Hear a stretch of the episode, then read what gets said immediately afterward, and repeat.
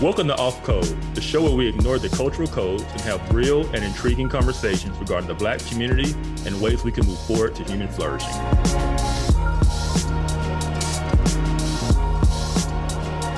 Hello, and welcome to another episode of Off Code. I am Monique Duson. And I am Kevin Briggins, and we have a great episode for you all today. Uh, first of all, if you're watching on YouTube, please like and subscribe as that helps us out in the um, in the algorithms to help people find the channel and to find our podcast.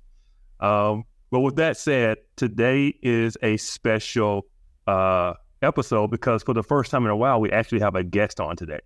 And our guest today is Mr. Bob Woodson. And we're going to be talking to him about um, the historic civil rights movement. We're going to talk about you know the issues within the Black community, like integration and segregation, and just get the perspective of someone who is kind of seeing the progression from from then to now and talk about how we can continue to move forward. So I'm looking forward to it.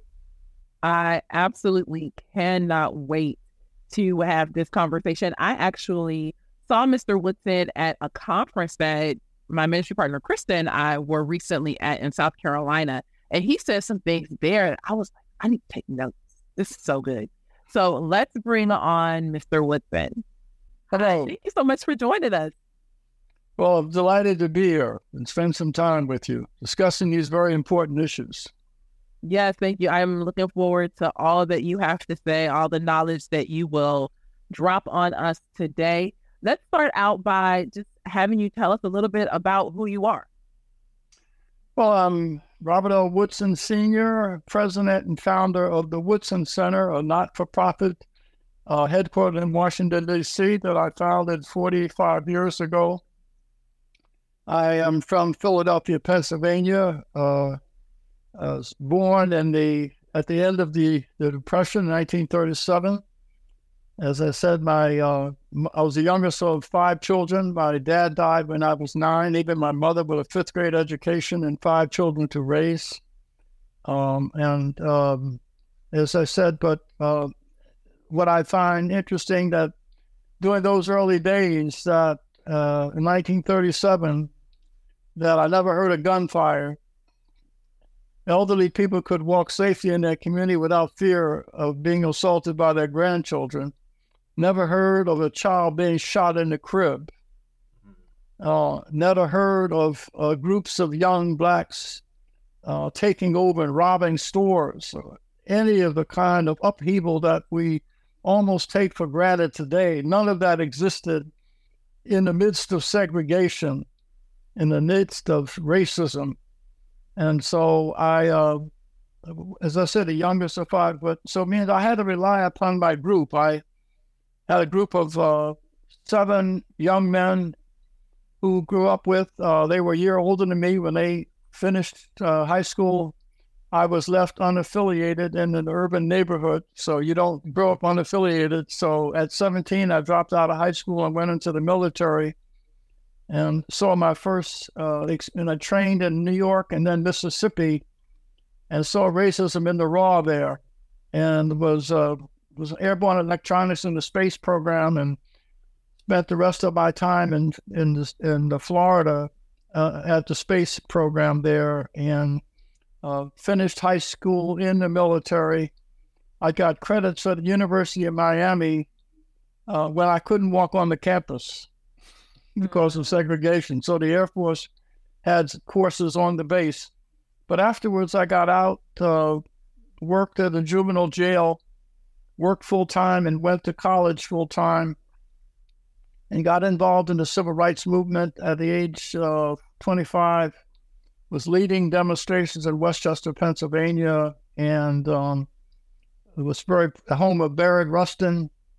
Uh, became very disenchanted after the death of Dr. King, um, because, and so I left the civil rights movement on the whole issue of busing. I was against forced busing for integration. That put me at odds with the other leadership, um, but I was adamantly against it. And and uh, and also one other issue that separated me. We led a demonstration outside of a pharmaceutical company. They hired nine black PhD chemists, when we asked them to join our movement, they said they got these jobs because they were qualified, not because of the sacrifices of those on the picket lines. So I realized a class issue had emerged, mm-hmm. and those two things sealed it for me. And so after that, I left and worked on behalf of low income people of all races.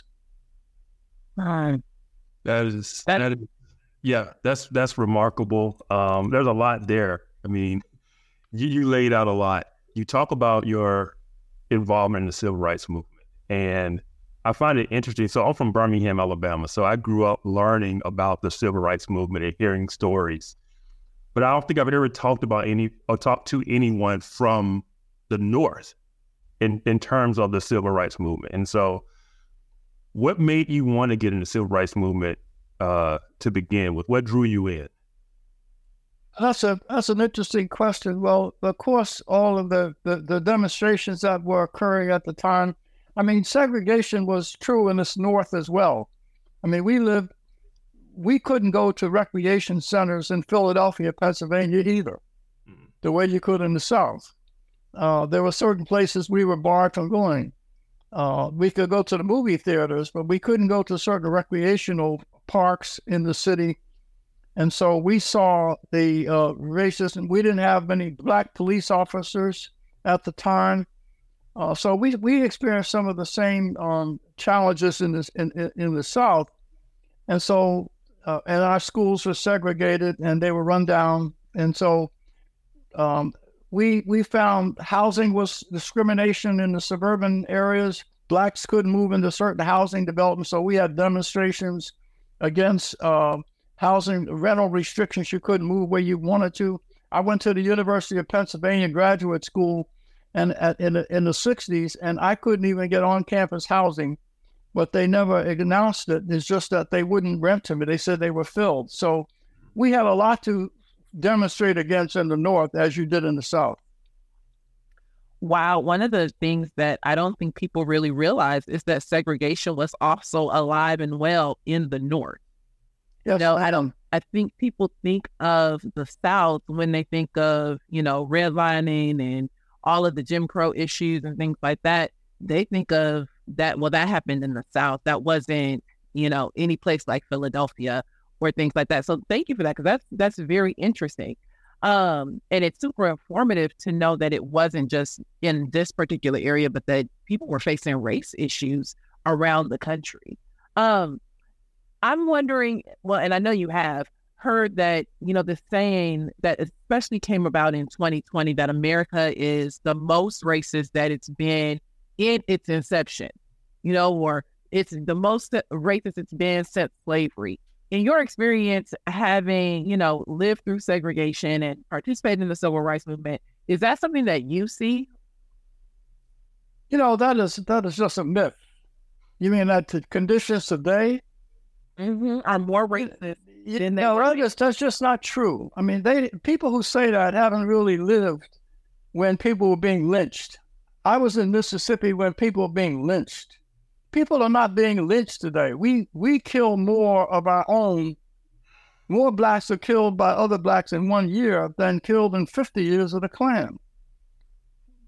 No, I'm sorry. This this is just not true, and it's and it's been it's being uh, promoted by people who really are hustling the race issue. You know, there's a joke that I tell about, not a joke really, but a, a but a metaphor. There's a farmer goes to to market and he's got this mule and he gets to a, a crossing in the river uh, in this little creek, and it's it's about three feet high, going about 20 miles an hour. And he forces the mule in, and they're both swept a mile down the creek. Then he goes across. A year later, he comes to the same crossing. This time, it's only six inches, and the mule refuses to go across because the mule had good memory but poor judgment. Mm-hmm. Many of us have good memories but poor judgments. Conditions are not the way they used to be in, in, in the South. I mean, in in, uh, in, in the '60s, there have been dramatic changes. We had a black president who was voted uh, by whites in Utah and all over the country. And so I think people who make that argument use it as a shield so they don't have to confront the ugly questions about why are blacks and have been failing in their own systems? Uh, if racism were the issue, why are blacks failing in schools run by their own people for the last 20 years? We just heard that Baltimore, Washington, I mean, Baltimore, Maryland, not a single black and, and single student can pass the basic math exam. That did not happen during segregation in the South or the North. Mm. We had the Rosenwald Booker T schools. There were 5,000 of them. John Lewis and all of them went to. We closed the education gap between 1920 and 1940 in the South from three years to six months because of the self determination that parents had, and they were were share the parents of sharecroppers and maids and butlers, but we gave our children a strong sense of personal responsibility, and those kids performed well in those Rosenwald schools. And so the question is if we could close the education gap between 1920 and 1940 in the South, and, and why can't we do it today? But you see, if you if you if you the way to avoid having to answer that question, oh, it's systemic racism. And that's just a false, uh, it, it, it's a, it's untrue, and it is it is it is harmful to promote this. That's man. So I I, I agree, um, especially about the idea of it's easier to, to scream systemic racism instead of looking in the mirror and facing what the real issues are. In your opinion, in your experience, what do you believe those issues are? What what is what is it that is causing this gap and the issues you quoted, like in Baltimore? What what is the real reasons behind it if it isn't racism? For one thing, I think the breakup of the family, the absence of men in, in the homes, in between 1930 and 1940, during the Depression, there was an unemployment rate was 25% for whites, 40% for black. But we have the highest marriage rate of any group in society. And during that period of economic uh, uh, desperation, our, we were safe. We didn't shoot each other. We didn't engage in a kind of self destruction. So you can't claim that racism is the cause of this decay. It is when in the 1960s, up until 1965, 85% of all men and women were raising children in, in families. We had our Christian faith united us and served as a shield against self destruction. Today, those values have been undermined by social justice warriors who, uh, who, who, who announced that Christian faith itself is racist, that the nuclear family is Eurocentric and therefore racist. All of the values that enabled blacks to survive slavery and Jim Crow are now under attack by so called progressives who are doing this in the name of social justice. And we have to push back against that. Do you think that this is an intentional thing? Like, is is the push of social justice onto the black community and the the increase of welfare within the black community which then in turn increases fatherlessness within the home is that intentional and if so wh- like why would why would that be pushed on the black community well first of all i think it was when our uh, civil rights leaders became partisan politicians they abandoned the rich traditions of the civil rights movement when they became partisan politics. Jesse Jackson used to argue that America, Black America, cannot find it to the promised land riding the donkey or the elephant. That we have no permanent friends or permanent uh, enemies, we have permanent issues. As soon as he ran for president and became a liberal Democrat, all of his values changed.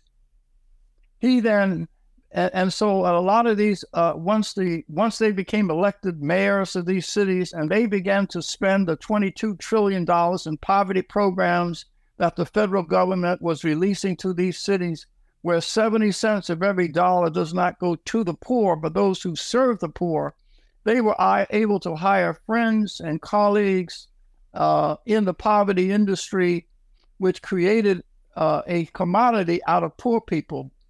So they asked not which problems are solvable, but which ones are fundable.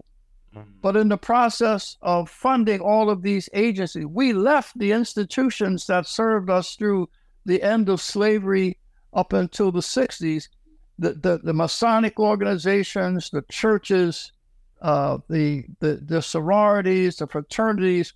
We had a rich array of institutions within our community that really filled in. They were the ones that created the Rosenwald schools.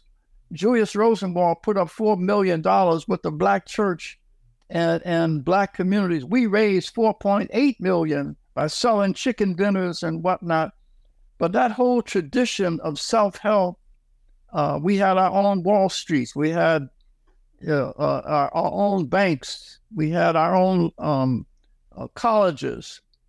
We had a railroad in Baltimore when the blacks got fired in 1868 for striking. We went and, and started our own railroad. It was called the Chesapeake, Marine Dry Dock and Railroad Company. For 18 years, we operated our railroad. Our children need to know this that when we were denied access to hotels, we built our own. The Walahaje in Atlanta, the, the St. Teresa in New York, the St. Charles in Chicago, the Carver and Calvert hotels in Overtown. I can go on and on and on. Our young people know, you and they should know, that we had our own economy we were never dependent on what white people did or did not do. But all of that changed with the poverty programs and us. They actively recruited people on the wel- welfare. Used to be stigmatized in the black community. Wow. So they had to, so they had to end the stigmatization by calling it reparations. Mm. Yeah. And I can I can s- send you to a study done by Cloward and Piven. These were two white socialists, uh, uh, social scientists at the University of no Columbia University School of Social Work. They they wrote a paper that said, in order to uh, compel the country to turn to income redistribution, we've got to flood the system, welfare system, with blacks and so they you, you, they were they they uh, there there was support from the Black Power movement, unfortunately, who said that the two parent households are Ozzie and Harriet Eurocentric and therefore racist. The women's movement was anti-man, so they they agreed. So you had a combined force, and then the uh, the the government actually opened up offices and then recruited people into the welfare system. So you had 3 million blacks coming into the welfare system in the 70s at a time when the unemployment rate was only 4%. percent mm hmm So you have a combination, and what, what the Cloward and Piven predicted was true. If you separate work from income, it'll make fathers redundant, and therefore you can you'll see it. Uh, uh, uh, school dropouts increase, drug addiction, uh, crime and violence. All of those things would occur, and cities would go bankrupt. And New York City did, in fact, go bankrupt as a consequence of so many people flooding the welfare system.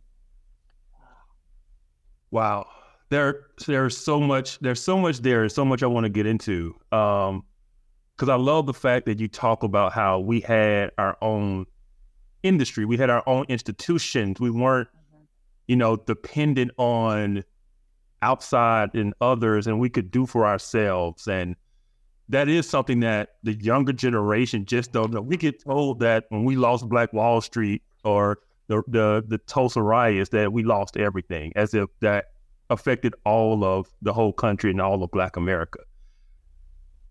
When you say you were against the forced busing and segregation and desegregation. Why why was that? Why were you against that? Okay. You see, the opposite of segregation. I was on Meet the Press with Jesse Jackson and Johnnie Cochran back in '95, I think it was, when this whole question came up.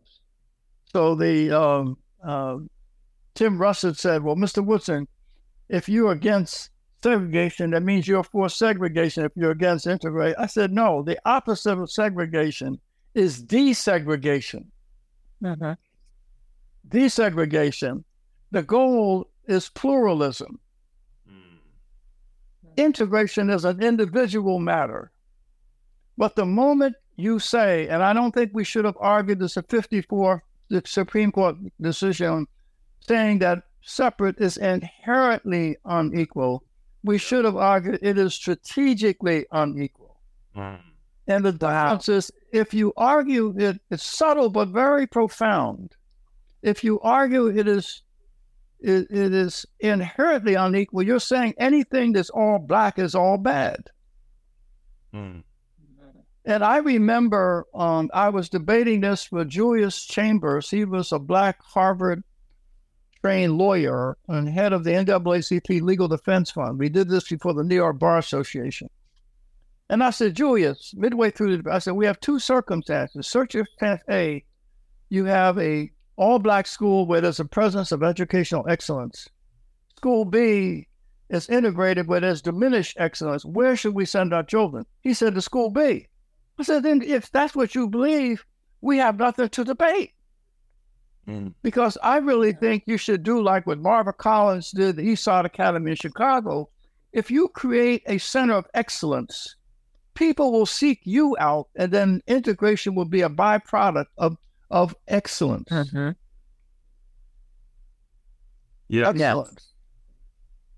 But the, Uh-huh. but you but your listeners should also know that in five cities, New York, Baltimore, Washington, Atlanta, and New Orleans, at the turn of the century, there were five black high schools. And they had overcrowded classrooms, used textbooks, and half the budgets of white schools. Every one of them tested higher than any white school in those cities. See, our young people need to know this. And the they question do. is, is that those same schools, Dunbar in, in Baltimore today, not one child in the whole system. So we need to sit and ask ourselves, how could we have achieved that in the midst of segregation? And we can't, that's something that we ought to be debating and we ought to be researching and we ought to be discussing and talking about that. Yeah, I, I agree. Why do you think we we don't or aren't allowed to? Why can't we bring these things up and have public discussions on this? because the people, mayors, and other civil rights leaders who have been in charge of these cities for 50 years, they do not want this kind of discussion to occur because people will ask, well, what have you been doing for 50 years? Mm. You have to ask yourself, look at the look at where the where is the sons and daughters of the teachers, where do their children go? They do not go to those kind of schools. And the question is, where do the sons and daughters of civil rights leaders go? They go to Sidwell Friends School. Jesse Jackson's son went there. Eleanor Holmes Norton's kid went there. Frank Smith, the superintendent of schools, his daughter goes to Sidwell Friends, while at the same time they are against a, a school choice for poor families. Just like everybody's for defending the po- defunding the police, except Mhm. Their own personal security guards. If you if you're for defunding the police, then I want you to refuse to accept Capitol Police protection for you. So you need to demonstrate by your actions your commitment to the same thing you're saying that poor blacks ought to endure. Yep. They're not gonna do that because they they wheels will get stolen off their car. Uh, so, do you think that this conversation, um, in like places like Philadelphia, uh, Detroit, and Atlanta, places where blacks at one point, you know, like the turn of the century, were doing very, very well. We look at those places today, and it's just it's. I'm just gonna say it's a mess to be polite. Um, do you think that it's part of the the poverty institution or like looking at the poor or poor blacks as a commodity and so it's like i need to keep these poor blacks in my area in my district so that i can stay in power. So I would rather give them welfare than give them freedom. Absolutely. In other words, it, they're willing to sacrifice uh, black bodies for black votes. Mm. as long as, but see, the, the greatest deterrent to voting isn't the restrictions of laws, it is apathy. You go into these cities and look at in those low income, high crime areas, less than five to 10% of people even vote in the mayor's election. Mm-hmm. But no one looks at that. It's because they feel it's hopeless. There's no point in voting because we don't have a real choice. As long as you can keep the people sedated on racism, they're not going to wake up and realize that their pockets are being picked. Wow, sedated on racism. That that's a strong word. That is a strong word. You know, I want to I want to summarize. I mean that I, that just I feel like you know I need to take a break and we just go to lunch or something at that point. so, you know, see, but I, that's real talk, and I don't. But nobody's really talking real talk. At least no, I feel like not a lot of people in my generation are wanting to talk that real talk. Like you sedated on racism every four years or so.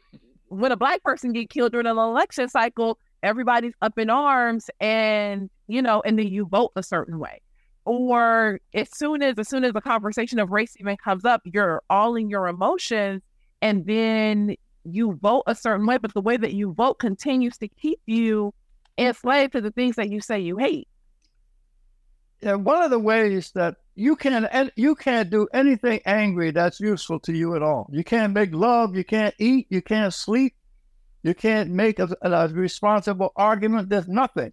But as long as you can keep black folks into a state of agitation and, and a state of fear that somehow their destiny is determined by what white people do. And therefore, if you, well, no white people are present, well, it's systemic. Mm-hmm. Well, what does that mean? Tell me, I was on with Hawk Newsome and debating him on these issues for, for who head of Black Lives Matter in New York, uh, very young lawyer there, and so we have a spirited debate on this issue.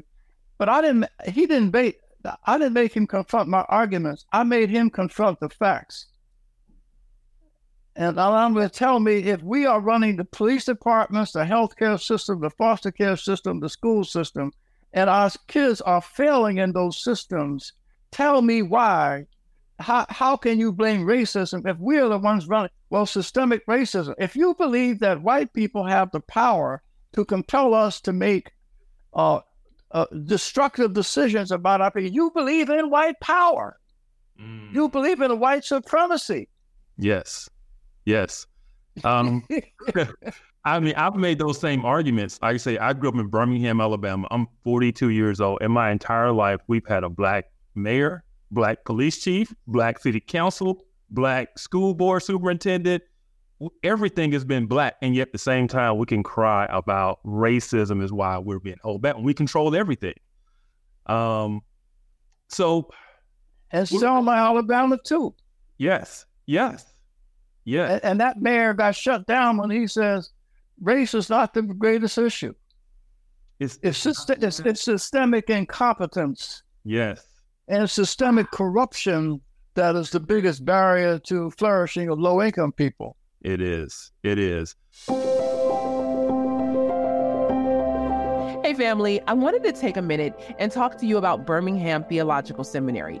It's my seminary, and it's a place that I extremely appreciate.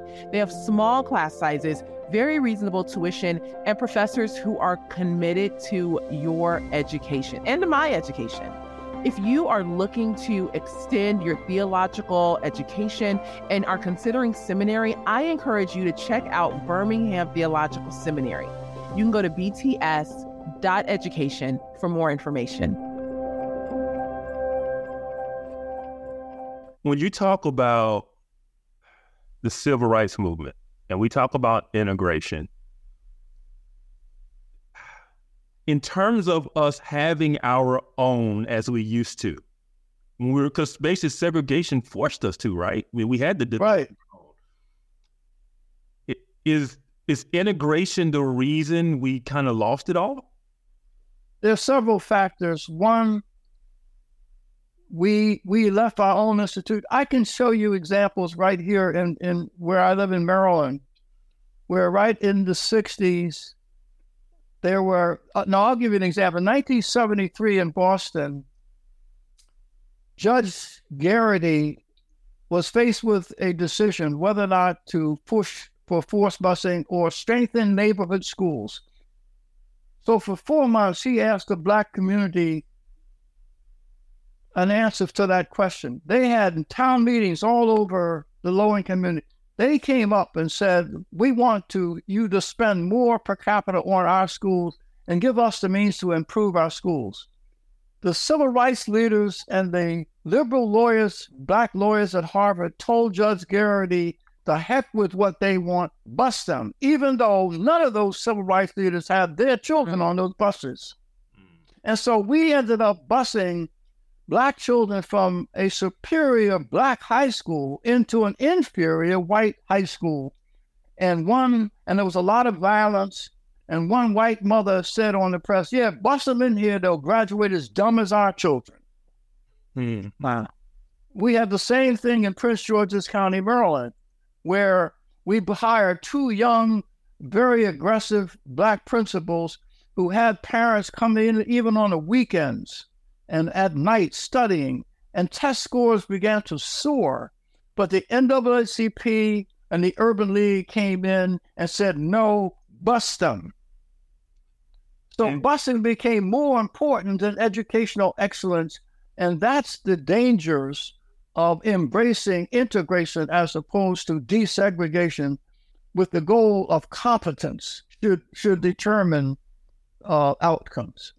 Yeah, I get it. I get your point now about if that's your view, then you have to view anything that is all black as less than, as inferior, because otherwise you're viewing that we must be integrated with the white schools and the white institutions. Otherwise, we're less than. Uh, Absolutely. We used to say, yeah, white white ice is colder than black ice. Mm. so so right, the people who argue for that would claim to be against white supremacy, but clearly they're the ones who believe it. Absolutely, they are. But again, it's the hypocrisy. But they have their own children in competent white schools mostly. Mm-hmm. Mm-hmm. I have a question. I'm sorry. During that time, what was the was was the main push for integration just so that there would be desegregation so that we could share the same space i'm wondering what would put someone in the position of saying instead of strengthening the school that we're in the school that's already doing well let's sacrifice these kids and i mean it's not my own because i'm in a place of leadership let's just you know forget about the school that's doing well in exchange for integration. Now, some of it, re- the reality is that some of the physical plants of our schools were poor than white schools. And so, so they looked at what to, to, we didn't have science labs, libraries, and things like that in some of the black schools. And so you look at the white schools, they had science labs and all that stuff. So there was a, a, a, reasonable understanding why people would want it. In some cases, and I'm not saying it should be absolute, in some cases that was a good decision. Mm-hmm. But perhaps we should have started by integrating the teachers first instead mm-hmm. of mm. starting with the students. Because thousands of good black teachers lost their jobs in in in in, in, in integration. They fired a lot of the black teachers that used to live in the communities where they taught, even in the homes of, and they were, so we lost a whole a generation of competent black teachers eh, doing this changeover. So you're not saying that integration itself, throw the baby out with the bathwater, all of it was horrible, but that we should have taken def- uh, a more nuanced look at what we were maybe given. Exactly. That's my point. I'm not saying that on every case that the black schools should not have been done away with. I'm not saying that. I'm saying, as you say, we should be more nuanced about it in other words, when uh, I went to the University of Pennsylvania graduate school uh, in 1962, and I had just married and was looking for on-campus housing, and I couldn't get it because of they never said it, but a white couple went in right after I was denied, and they offered them housing, and they came and told me. And so we had that at, at even at the unit, but and they wouldn't let Jews and blacks in. So when desegregation came, Jews came in and integrated the way the blacks did, but Jews did not leave Yeshiva and Brandeis. They they didn't they didn't abandon Brandeis for Penn and Harvard. Hmm. They maintained Brandeis and they maintained Yeshiva. And so they wanted both and. In many cases, we abandoned our institutions. Yeah. Our businesses, we abandoned. We had country clubs. Uh, we we had all kinds of uh, hotels. We had our own system. I, I can go. Every city had a grand hotel. The Carver and Calvert hotels in Overtown. But what happened was freeways came right on through all those communities. And so our commercial section, urban renewal did more to destroy black uh, commercial enterprise than anything the Klan could have ever done. Mm. And but and, and and and urban renewal was they recruited black politicians to support urban renewal, even though it was opposed by our business community. So you had a conflict between black elected officials advocating for urban renewal at a time when black businesses were against it. Do you think that it, do you think looking at the black community today that we would be in a better place or have a better setup if things like um, integration wouldn't have gone as full steam ahead and maybe we would have just started out simply with desegregation? Yeah, we would have been much further along right now where we maintained our institutions uh, and, um, and but also the moral base too. The very fact that I saw something two years ago that just blew my mind that is symbolic of how far down we've come. There was a white woman with a Black Lives Matter t shirt on, walking up, physically beating a black mother who was at a Trump parade and she was pushing her two year old in a stroller. And this woman with a Black Lives Matter was beating this black mother. And there was, and people stopped it, but there was no outcry from the black community, mm-hmm. from the so called leadership. To me, that that says it all about how far we have abandoned our own principles in the name of race mm-hmm. and, and, and politics. That that symbol of a white woman with black lives matter beating a black mother, pushing a baby and so because she's in a Trump rally. Yeah. And and there's no outcry that our black leadership um, allowed trans and every other group to come in and appropriate the suffering that we went they never, gays and all these other people never wore the crown of thorns of slavery and Jim Crow. They have no right to come in and claim parity with our suffering. But what they've yes. done is taken our suffering and appropriated and said, Black and queer studies. No. Mm-hmm. Yes. Mm-hmm. There is no equivalent there. But mm-hmm. our so called leadership are sitting by passively allowing themselves to be exploited like that and allow this rich legacy to be ripped apart and, and, and stolen and misappropriated. Yeah, you you talked about it. You hit on it earlier when you talked about how once they realized that essentially black leaders became successful when they became politically partisan, right? Right. It is almost at any cost because, as you just pointed out, it seems to be way more ideological than than anything else. They're willing to toe the line of a particular political party and grab onto any ideology that political party chooses to push, no matter what it means for the black community. They, they're being led by the nose. The Congressional Black Caucus Foundation takes in about 60 million a year from corporations, and they are able to contract with their sons and daughters and and and they it's it's it's it's an appointment for life. And and so they they are living in that bubble.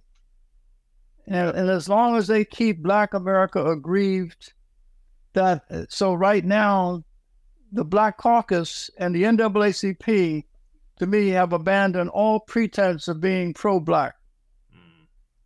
When catholic charities in uh, Massachusetts and in Illinois refused to place black, I mean, adoptive children in same sex homes. A lawsuit, they filed a lawsuit. The NAACP Urban League jo- joined as an amicus to that lawsuit. And so, as a consequence, those Catholic charities shut down after operating 100 years, which means that thousands of black children are not going to find adoptive homes.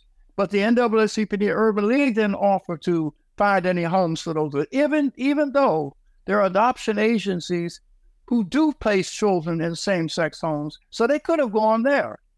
Mm-hmm. But the NAACP abandoned the, the interests of the black community to appease the interests of these other groups. But you see, we don't discuss these kinds of things. No, we don't. We don't. We do on this podcast. This this okay. all we we we we talk about it all because it needs to be talked about.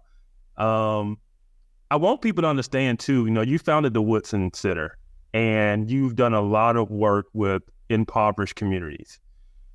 Um, you've been on the ground. You you've seen it firsthand. What do you think are the actual solutions? How do we how do we move forward, or how do we get okay. we once had? Uh, first of all, there's if you say that seventy percent of families in these low income communities are raising children that are dysfunctional, it means thirty percent are not. Mm-hmm. Mm-hmm. We go into those low income, high crime neighborhoods, and we go into the households of the children who are being raised that are not dropping out of school or in jail and drugs, and then we study what they are doing right, and then try to help them adopt that to the 70% that are doing it the wrong way. There are also churches and, and institutions within these communities that are practicing some of the old values. Uh, Pastor Buster Soaries and uh, First Baptist Church of Somerset, New Jersey, uh, uh near um, in, in, Somerset, um, he his church instead of rebuilt their structure and they set up an economic development program. In 20 years, they took over that community, drove out the drug dealers, uh, start businesses, a new, uh, uh, and, and, this became a, a, center for development of that whole community. So they, they revitalized it without gentrification. And there are other examples where uh, civic local leaders, we had a, a, a, group that we helped 25 years ago called Benning Terrace in Washington, D.C. There was public housing development. There were 53 murders in a five square block area in two years because of the warring factions. I we supported a group called the Alliance of Concerned Men. These are five Christian men who were ex offenders who had social trust and moral authority. They went into this community at our direction and brought warring factions to the Woodson Center's office. We negotiated a peace treaty. We didn't have violence for 12 years there. And these same young men who were terrorizing the communities became ambassadors of peace. And they worked to help restore and rebuild that community. And many of them have married and are raising children today. So we're there are models of moral and spiritual and economic restoration and and they exist all over the country. Uh, we just where they're applying old values to this new vision. But we've got to shift resources so we begin to uh, what uh, do that. What Pastor Tommy Quick is doing uh, yes. is is is is really promoting restoration and moral um, revitalization but it begins with a moral restoration. It begins with character change, character restoration. We're hoping to get um, Tommy Quick on the on our podcast. He is the or one of the leaders, the founder of um, Christian Families Against Destructive Destructive Decisions. decisions. Mm-hmm, CFAD. And it's a conference. He had a conference that Krista and I went to last month. Phenomenal organization. But um, I want to go back to some of what you were saying about resilience and trust and all of that. You're actually listing principles from your book, Lessons from the Least of These. And one, I just want to, you know, we'll have it in the in the comments or in the show notes area where you can actually go and order this book and um, read Lessons from the Least of These by Mr. Woodson. It looks at 10 principles um, for just community excellence, for getting back into the Black community and helping to uplift the community, helping people to um, not just not just take a hand out, but to look at what they are capable of doing for themselves. It looks at things like agency and resilience, integrity, trust. These are all important principles for uplifting a community that um, that's really been done very wrong by its own leaders. And so I just wanted to make sure that we talked about those principles and um, let people know that you are actually referring to and have written down these principles and other people can take your book and look at the things that are needed. These are principles that have been replicated through the Woodson Center, and you know people are walking these things out on the daily. So thank you for that because as I was listening to it even this morning, I was like, you know, that it again, it's so true. When you look at agency, people shouldn't just be receiving, you know, a handout, but being able to work. We can't decouple work from, you know, humanity or human agency or poverty or things like that. Oh, you really got it. I need to take you uh, on road with me. I'm just saying. No, yeah, yeah, yeah. you let you let me know, okay? you let me know because I no, but, here for you. But but I really and I really appreciate you inviting me on because we don't talk about this enough. That people are motivated when you show them victories that are possible, not always reminding them of of, of injuries to be avoided. Mm-hmm. Yeah. You know, yes. so that's why at our conferences, and I commend this to any of your, your your viewers, when you have a conference, do not let anyone ask a question or state a problem unless they have a solution. Mm. It doesn't have to be the solution, but it has to be a solution. And believe me, if you practice that, you'll save a lot of time from people who just want to come and whine and complain about how bad life is. Yeah.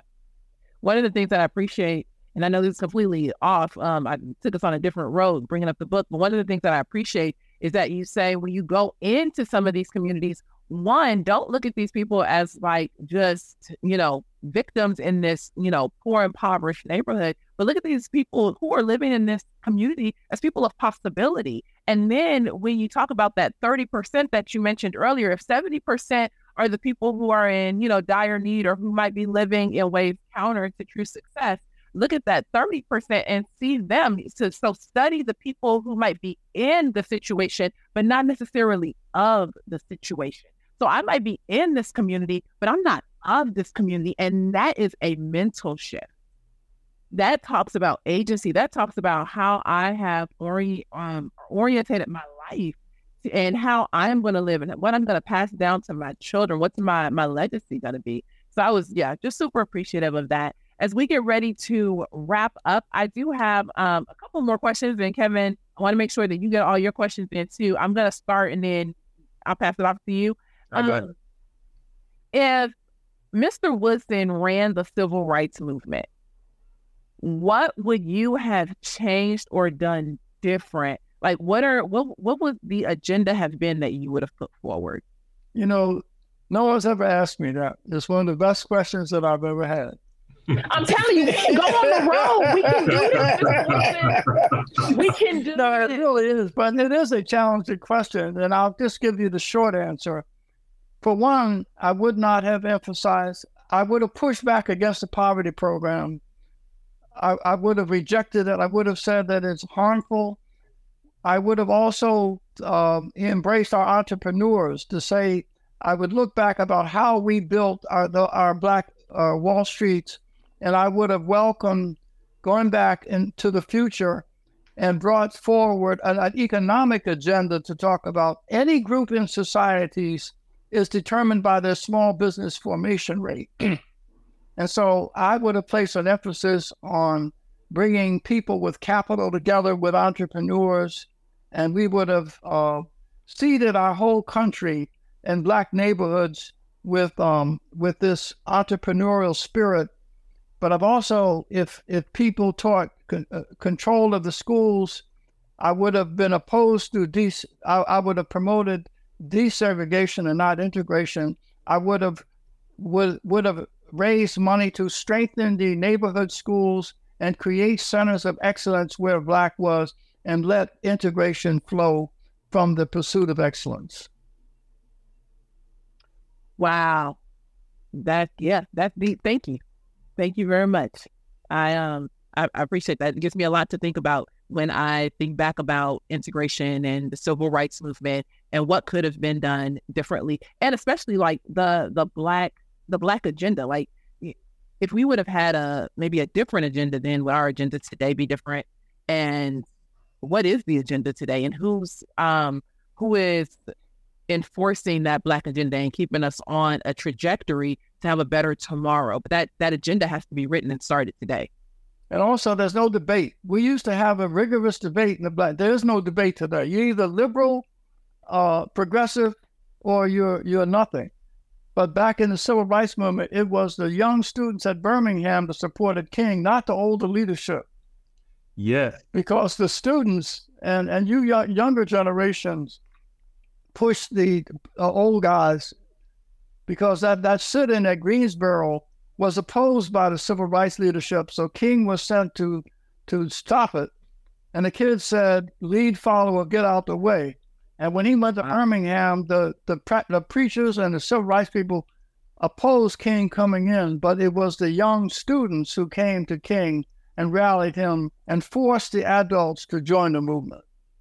So we don't have that tension. You have SNCC, uh, SCLC, Progressive Baptist, all those are splintering of the civil rights movement, uh, the, the Black Power movement, the Nation of Islam. All of these splinterings were a result of rigorous debate. There's no debate today. You just do what liberal white folks tell them to do.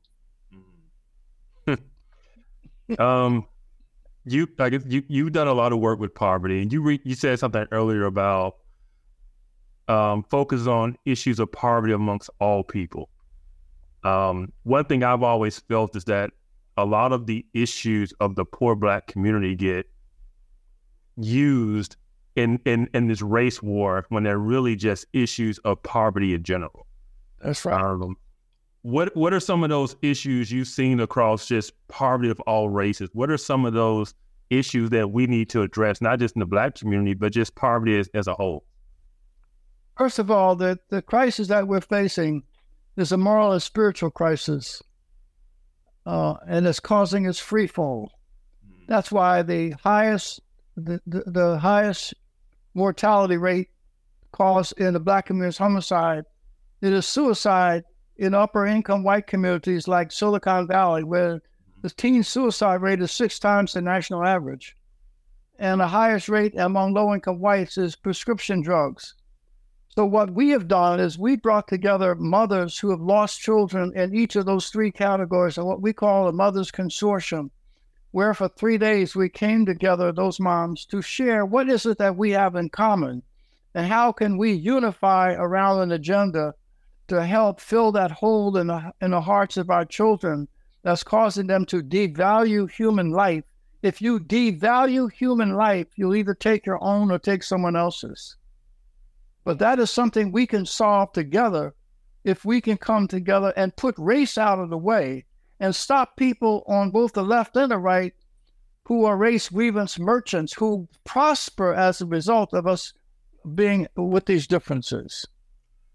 Uh, I, I, I agree. I agree. Um, as we close and we get and we wrap up, You talk about we have a moral and spiritual crisis. How do, how do we overcome that crisis? What is what is the solution? How do we get back to those morals and values we once had? Well, I'm Christ centered, so my, my my my answer is is simple. I just think we've got to return back to our faith. Yeah, amen. And and and pray that that, that He can deliver all of us, even non-believers. Yes. But I think those of us who are believers have to go, stand up and assert these values, and and, and be unapologetic about that. But again, uh, I read the, the reason that I believe that we must do it not by offering superior arguments. We must do it the way Christ did it when the servants of John the Baptist came to him and said, Are you the one, or shall we seek another? He didn't say, Wasn't I born on Christmas? no, he didn't pull out his resume. He healed in their presence and said, Go tell them what you saw. What we do at the Woodson Center is we let the evidence of our grassroots leaders who are redeeming and restoring people from drugs, from predatory behavior, overcoming the, the pain of losing a child to violence. We're, we're helping them to become redeemed and restored. Uh, and so our first chore is to support those so that we can redeem individuals, but also redeem whole communities. But we must be on the right path to that. We must know where the solution is, and it's in the Lord. Amen. Amen. Amen. Well, thank you so much, Mr. Woodson, for hanging out with us for this hour. We so appreciate it. This this has been good for real. I mean, if I was in Black Church and I had a fan, I'd fan you. I'm like, yeah, yeah. Well, I'm going to tell tell you that this is, uh, I think, one of the most exciting interviews that I've had, and I'm saying that uh, in, with sincerity. Um, and so I'm delighted that you gave me an opportunity to share my heart on these issues. So I, I, I thank you. Well, Mr. Woodson, I want to say you have an open invitation to come back anytime you want. So just reach out and we'll make a way. All right. Thank you. All right. Thank, thank you. you so much. You have a good day. All right. You guys check out um, Mr. Woodson's work at the Woodson Center. You can go to Woodson Center, W O O D, yeah, just two O's, W O O D, center.org. Check out the work that he's doing and the people that he is affiliated with and the work that they're doing in grassroots organizations around the country. Man, that was a blessing. That how do you defend? You kind like you you still defend the we would call that the afterglow in Black Earth. you in the afterglow. I men like men like Mr. Woodson, I can sit around all day and talk to, and just hear their stories, uh, yeah. and, and, glean their wisdom, which mm-hmm. we don't do enough of. We don't glean that wisdom of our elders, and yeah. so I'm just appreciative of you know the work that he he's done his whole life and how he continues to speak out on these issues. I just wish that more people were aware of who he was and the work that he does and his voice and his reach. Um, but there's a reason that people don't want his voice out there and the things he's saying. I mean, he he, he talked about it. Too yep. many people are benefiting off of kind of that narrative, that race hustling narrative, to actually have real debates and discussions about the real issues. Um, that is so true. Yeah. Also, and so, he, and so in those major institutions, those black institutions that he cares a lot about, they don't want to hear his voice. They don't yeah. want him to be heard because he's going to mess up their good thing they've got going, which is their grievance. Yep. Right. And so, um, yeah, I just, I hope this interview goes viral. That's all I can say. Yeah, it's, you know, it, it makes you wonder, like when when people become a commodity, Mm-hmm. Those who buy and sell will do whatever it takes to keep the business open. Yeah, Absolutely. Absolutely. All right, you guys, with that, thank you so much for joining us, for hanging out. Check out woodsoncenter.org and find out more about Bob Woodson. Also, check us out at the Center for Biblical Unity. You can go to centerforbiblicalunity.com and check us out. You can also sign up for our digital weekly newsletter. We will send you updates from our ministry on Sunday afternoons. God bless and have a good day.